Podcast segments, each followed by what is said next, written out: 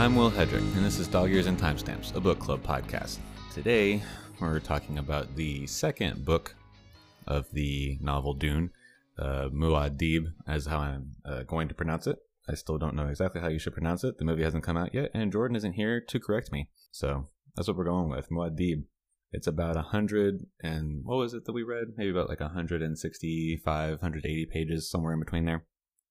It's uh definitely a lot more going on now. Where did we leave off last time? Right, we left off with everything, the catalyst of having happened. Right, we've got uh, what was his name? The Duke Atreides, uh, Leto was his first name, I believe. He's dead now uh, Paul and Jessica, his mother, are out there in the desert trying to figure out what to do. Uh, how are they going to survive? Where are they going to go? What are they going to do? Uh, we don't really know what's going to happen with the story. Paul's like God now, or whatever. He can see the future, whatever that's supposed to be. It's um, but now having gotten through everything that we've read, I think things are a little bit more clear. I think we can see more of what's going to happen. We spend some time with the Feyd-Rautha character, uh, the Duke Harkonnen's nephew, second nephew, and heir apparent. Only a couple of chapters, and you know we find out, you know, that he's just a villain or whatever. Uh, we don't really know anything about him just yet, except that he's being set up to be Paul's nemesis or rival or whatever you want to call it, right? I don't know that we really know anything else about our enemies except that they are our enemies, uh, which you know you need an enemy to have a story, I guess. But like I've said before, it's it, you know it's annoying when that's all that there is to it. Hopefully, we get more of it. There's like eight million books, right? So we ought to get something at some point. The most pressing matter at this point is uh, Paul and Jessica moving into the Fremen uh, society which they end up doing by the end of this section. Um, almost immediately after they are found by the Fremen troop that Kynes had sent to look for them, there, there's you know an immediate trial. One of the Fremen doesn't believe anything that's going on, wants to challenge Jessica, and if you know Jessica is the you know the prophesied uh, you know mother of Lisan al Gaib or however you pronounce that word. then she'll have a champion or whatever. That's what the legend says. And the champion ends up being Paul. Paul kills the guy. They get accepted, right? The way that ideas get presented to us so far in this book is disjointed and obnoxious to try and follow. There's all this time spent building up the Sardaukar, uh, which are the like elite troops of the Emperor. They're there to help the Harkonnens overthrow the Atreides. They're on Arrakis, right? And they're supposed to be this insane elite force, and the whole universe fears them, and all this sort of thing. But the Fremen are able to very, very handily dispatch them, except when severely outnumbered. So then you know it lets us think oh yeah so the Fremen are extremely capable. Great that's fine.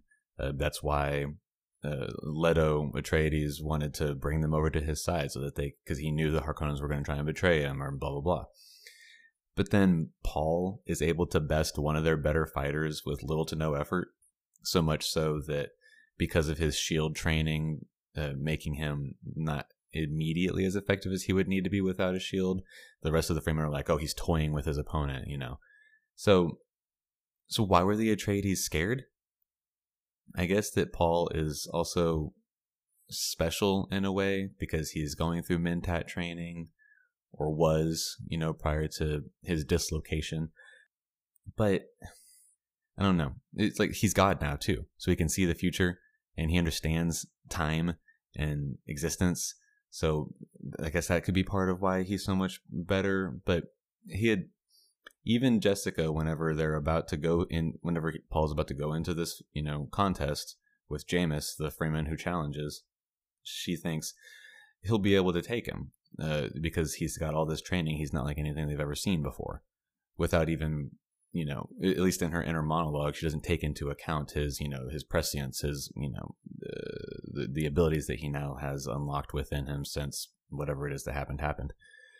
And so, like, what is it that I believe? How strong are the Sardaukar? They don't seem like they're that fucking strong now, all things considered, all things that we've been through. So why did we waste time thinking that they were the most powerful force out there?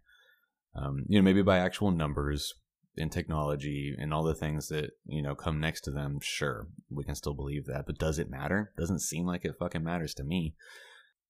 The another thing that's irritating to me, we end a lot of chapters on needless cliffhangers uh, most recently, there's a cliffhanger, kind of, although it's a very hollow one, even in the moment, where Paul and Jessica, having come back with the Fremen to their their sietch, their home, Paul meets Jamis's, you know, now widow.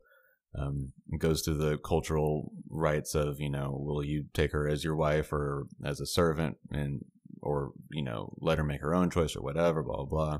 He meets the, the children who take to him immediately or whatever because they believe that he's the savior because there's the messianic you know legend within the fremen people which apparently is real as well we'll get to that in a second the chapter ends uh, with the you know paul looking at the two boys and seeing they have you know their own little crysknives with them you know he, he thinks right the fremen children are probably just as dangerous as you know adult fremen and so what's that cliffhanger? That he's now got to be wary about these children or he's gonna we're gonna come back to him in a minute and find that he's fought these children? Like what is that cliffhanger? What's the point of that?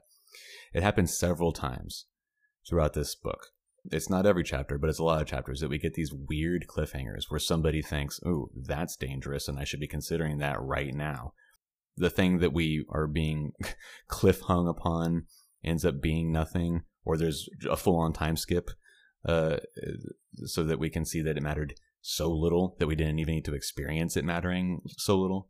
Uh, it's weird. I don't get it. These are odd things that you would expect an editor to be like, hey, fix that. but I don't know the environment in which this was written. I don't know the constraints in which this was written. Was there an editor? I don't know. Uh, I haven't looked into that sort of stuff for this book, but there's just these odd little choices in the writing that bother me and I find to be annoying, irritating, a little subpar, to be totally honest. I'm still annoyed that one of the main ways that we are, you know, being told that the Baron Harkonnen is a bad guy is his uh, preference for underage boys in a sexual manner.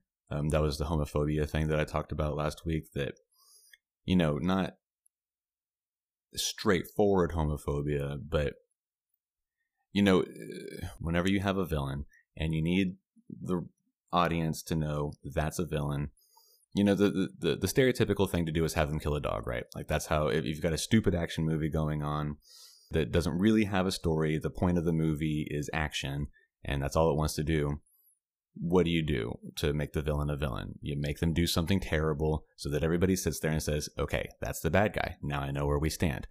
And that works in a lot of situations. Look at John Wick, spectacular action movie. And so, in this scenario where we have no reason to care about the Harkonnens except that we're being told they're the enemy, in the buildup of why this character is the bad guy, they spend at least two or three different occasions highlighting that he's into young boys. And that is one of the, and that's the most despicable thing about him, right? So it's not just the pedophilia, but also that it's homosexual in nature. And for that to be presented as a reason that somebody is evil is homophobic. And uh, they just keep talking about it. They keep bringing it up. I don't see why it matters at all. If it wasn't the first thing that they led with for telling us why this was an evil character, then maybe it would stand out less to me. But like I said, when when you've got a when you've got a villain that is a villain because we need a villain and not because we're going to go into, you know, complex origin stories or even like medium level thought processes of why somebody is against our protagonist, it, it, if all you're going to do is just say this is a villain, deal with it. what you do to illustrate that is provide reasons for us to know that they're a bad guy without the author literally taking out of the story and saying this is the bad guy guys just so you know and and so they present that as the reason and that's stupid you know it's worse than stupid but that's just all i can say at the moment they keep talking about it like i said it's happened at least three times that i can remember off the top of my head that they just keep bringing it up that he's into young men. So, you know, whatever. There's a problem that I have with the book.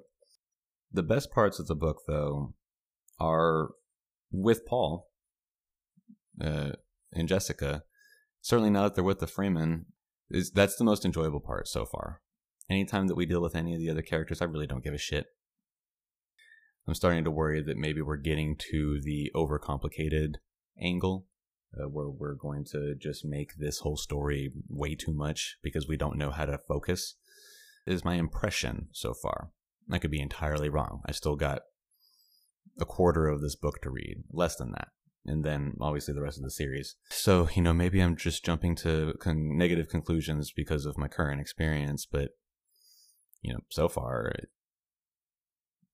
aside from the novelty of this concept, and some of the ideas within this book, I really don't get why this is as popular as it is so far. Ideas about the world are very cool.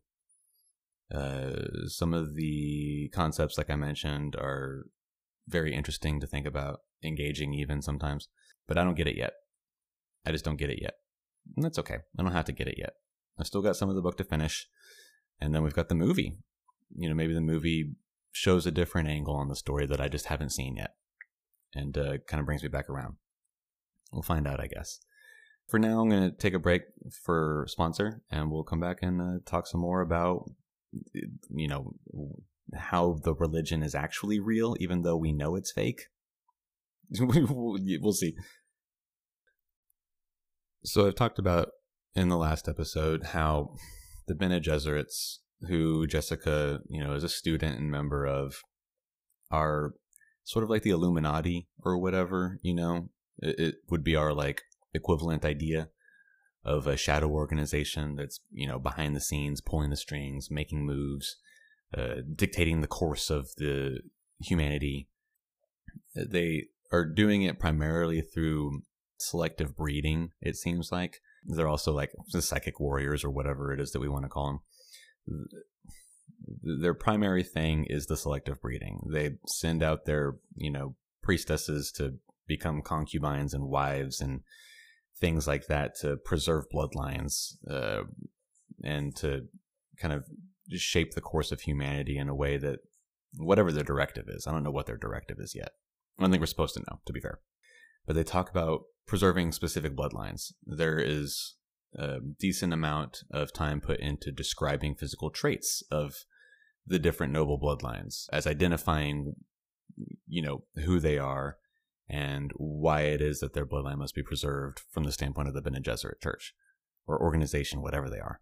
But then they also sort of believe in something that we haven't been told what it is yet. Uh, Paul is supposed to be the Kwisatz Haderach or whatever uh, that word or you know title is which is like the the first male Bene Gesserit, if I remember what the if I remember what like the, the Reverend Mother who puts Paul through the trial in the first you know chapter of the book said correctly is, is something like that. You know, like he's the first one to not the first one to pass that test, but the first male that would be able to take in all the teachings of the Bene Gesserit and be able to utilize them and would usher them into a new era. It's a legend amongst the Bene Gesserit who have a fake religion, who are a fake religion, who instill fake religions across the universe for their greater goal, whatever it is.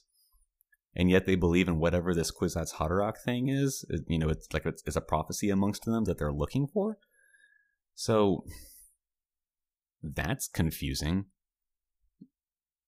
Uh, you know, as as you know, I'm just going to relate this to myself because what else can you do as a reader? It, as an atheist, I don't also believe in something that is you know spiritual in any way. You know, I, I don't.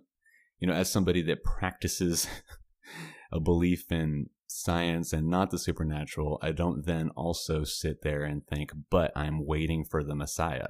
that doesn't that's you know those two things don't go together. They're inherently combative towards each other. But the Bene Gesserits do it. Whatever right?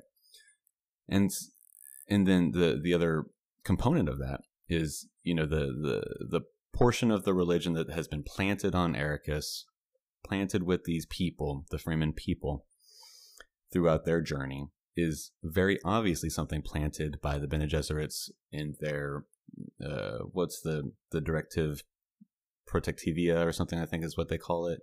Uh, you know their what they title their mission, but the ritual that Jessica goes through at the end of this section of reading to become the Reverend Mother of this Fremen troop or clan or whatever the phrase is that they use to describe this, you know, th- this amount of Fremen people. the, the rite that she goes through takes her through this bizarre supernatural experience. She takes a drug, right? Which is something that comes from the sandworms. You know, that's another revelation that we're in the middle of getting. And that part's actually kind of interesting. I like the secrecy of what the Fremen people are actually doing. I think that part is intriguing. Uh, but it's a this drug that like makes her super aware of herself to the point where she can sort of like go within herself as a molecule. They describe it as a mote, so even less than that, I suppose. And she starts like changing the chemistry of the drug that they gave her so that she can, you know, make it not poisonous, which is part of what the rite's supposed to do. But then the current Reverend Mother, who's on her way out of existence, enters her consciousness and then shares all of her experience and life with Jessica to pass on because she's going to be the new Reverend Mother for this clan. And and Jessica suddenly gets the entire life of this now dying Reverend Mother and all the Reverend Mothers before her that went through this same trial. It's like you know, it's it's a line of memories being fed directly into Jessica within a moment. She experiences you know, an eon within a moment. She sees that the Fremen have come from a couple of different planets on their journey to ultimately end up at Arrakis, where they've been, you know, hunted and driven out from home and from home, blah, blah, blah. So that's supernatural. That's not some kind of science. But it's part of the religion that the Bene Gesserits implanted in these people, which we know is fake because they do it purposely, knowing it's fake it was a it's a plan. It, maybe there's something that I don't know yet. Maybe there's something that we're not supposed to know yet as the reader. Maybe we're supposed to be asking these questions. But there's only 120 something pages left in this book. And I don't understand how we get any sort of an answer that leads us to understand where this story goes in regards to that. Is it real? Is it not real? Will we ever get that answer? Maybe we don't, and that's probably okay and probably for the best, honestly. But it's just bizarre. It's bizarre to throw all these things at us without any consistency in presentation, without any consistency in message. It's not just that I don't know, it's that I can't know at this point. That's what's frustrating to me. It's sort of like a it's like having a bag over your head, plugs in your ears and your nose. Somebody's guiding you not by hand, but by a rope that's tied around your waist, so you can't even, you know, try to, you know, if you had no senses and you were being led around some space and being told, and, and, I guess maybe I'm also coming at this from a perspective of somebody that's not read this legendary, you know, franchise. I'm supposed to be enjoying this, right? it's it's legendary. People love this series. It's getting a movie that has a lot of hype behind it. I'm supposed to be enjoying this, right? This is supposed to be good, right? I can't tell that it is yet. And it's uh, not because I'm incapable, I hope, but it's because it's literally impossible to know if it's good yet or what's going on. And that tells me that it's not good. Again, there's a little over five books left in this series. so who knows? maybe I'm just tired of cult classic things. Maybe that's what it is. I didn't like, well, not that I didn't like, that's the wrong way to say that. I didn't have the same level of appreciation for the Kingkiller Chronicle as that fan base does. I so far do not have the same appreciation for Dune as that fan base does. I don't really know how else to describe it. I don't know what else to really think about it. I guess I'm excited to continue reading. I guess I'm excited to finish this book at least and see if I can understand why people were ready for the next one whenever it was that it came out. I'm more excited for the movie than anything at this point, by a pretty long shot, to be honest. I guess I'm excited that Jessica isn't going to just be swept to the side like I maybe thought that she was going to last week. Uh, she's definitely being given a lot more to do now that she's also become God like Paul.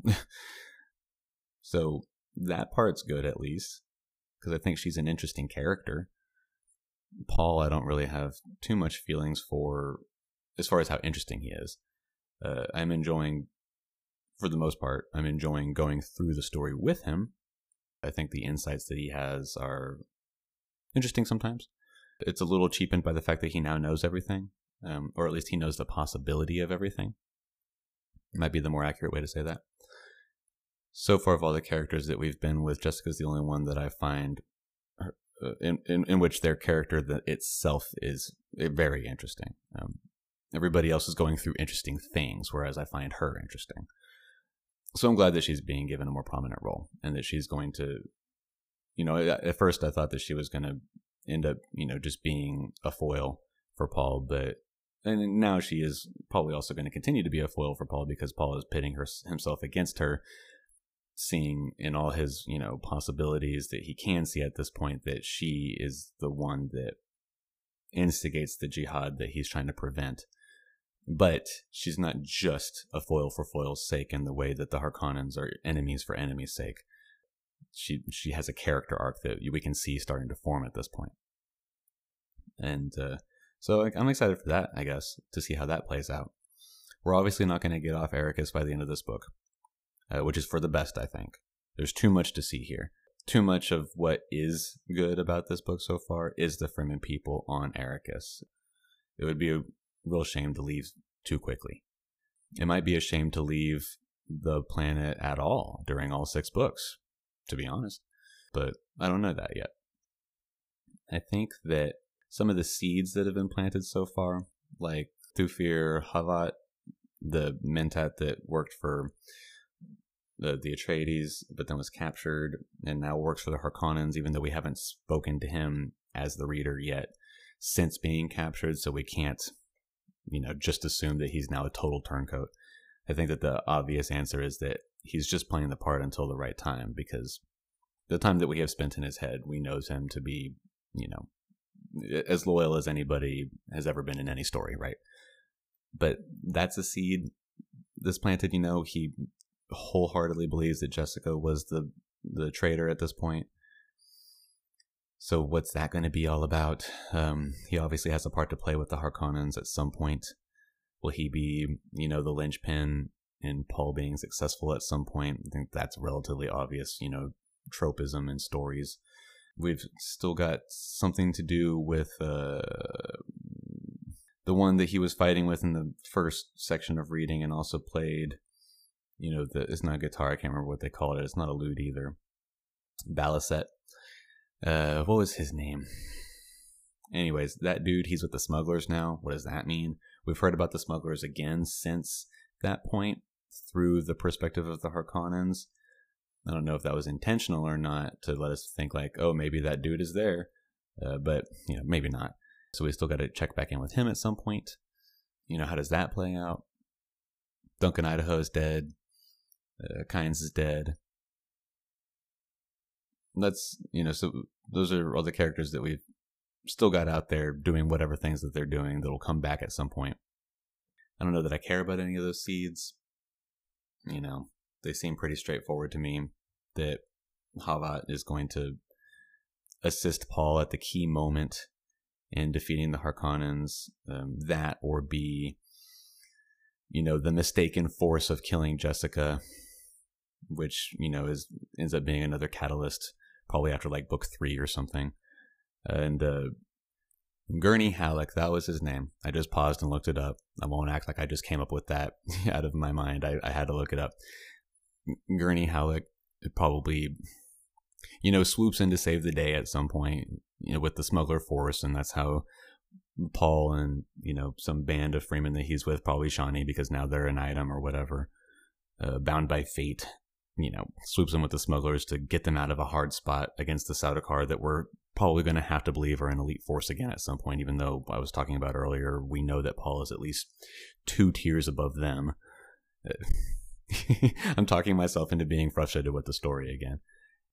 Because the things that I can see coming suck. Uh, the things that I can't see coming are all the important things. Like what is even happening right now? Uh, what is even the point? What is the theme of religion in this universe? Is it real or is it not real? Why do these enemies exist aside from needing to have enemies? I, mean, I guess that's all that there is to that, right? But I don't really know. I, I, I don't know what to expect of any of this. I don't know if I like it yet. I'm engaged. I can say that at least, which is more than other things that I've read that I don't like. I am looking forward to knowing what else comes. You know, whether I end up liking it or not, I think I'll be glad to have gone through it. This is one of those, you know, seminal stories. This is Dune, you know, is legendary. Everybody at least knows that it exists. And so that kind of stuff is important. I watch a lot of really bad stuff. I read a lot of really bad stuff. I play some bad games because I think that that informs your opinion on stuff. Uh, and I think that's important. If you care to form opinions about things, if all you want to do is take in media and just enjoy it, then you know, don't waste your time with bad stuff. That's okay. walk out of the movie whenever you want to walk out of the movie. But if it's important to you to form opinions about things and, you know, criticize things, not in a negative context, but, you know, to have critical thought about the media that it is you're taking in, then I think it's important to go through things you don't like and go through things that are objectively bad. Um, I, am sure that I've mentioned this on the show before in the past, this idea that I have, but it, it, if you experience bad things, then you know why the good things are good. And experience in general is the only way that you ever really learn anything as well. So, it, what I mean to say at the end of all that is that it'll be good to have gone through this series. I hope that I end up actually liking it you know, I hate to be so negative all the time. That's just who I am. Is just a terrible negative person, but I do hope that I like this by the end of it. At the very least, it's a journey worth taking, I believe. So we'll see where we end up at the end of it. This uh, next week, as I've already talked about, we're just finishing Dune. Finish Dune. The last book within Dune is called The Prophet. It's like 120 pages exactly almost on my Kindle edition, so nothing. I'll probably, you know, I'll probably finish this tomorrow, maybe, it, and get the episode recorded just to get it done. but this last section is going to be really easy. I'm assuming a ton of stuff happens. I'm assuming that we start moving very quickly. Because what else can you do when you've sectioned off, when the third section of your book is a third of what the first section was. It's just odd. Uh, anyways, finish up Dune, and then look for us to talk about the movie. I think that, you know, ideally, Jordan and I are going to see the movie together and hopefully be able to leave the movie and record so that we can get Jordan back on for the movie and really talk about everything at that point. Um, you know, finally be able to discuss with him my thoughts on everything, we can discuss how it is in relation to the movie. I'm thinking that might have super podcast editor Ashley on for that as well. I, I did ask if she would like to go see the movie with us. She said yeah, so maybe we'll be able to get her to come onto the show as well afterwards. The uh, you know, I'm just thinking about what you might be able to expect for the movie episode. Apologies of this episode it doesn't sound as good as the past couple of episodes or the past you know dozen episodes really Uh, Ashley isn't editing this one. Uh, she's in the middle of a, a move transition and doesn't have all her equipment with her. So I'm just going to handle it like I used to, just to get it taken care of. It probably isn't going to be as, you know, quite as good, but hopefully I can keep it to a listenable level, despite also only being me. she has definitely made me being alone on this podcast sound way better than I have any right to. And uh, I'm going to take that away from y'all as a listener this week. Sorry. So, see y'all next week with the end of Dune. Look forward to our coverage of the movie. I'm expecting that episode to be a lot of fun.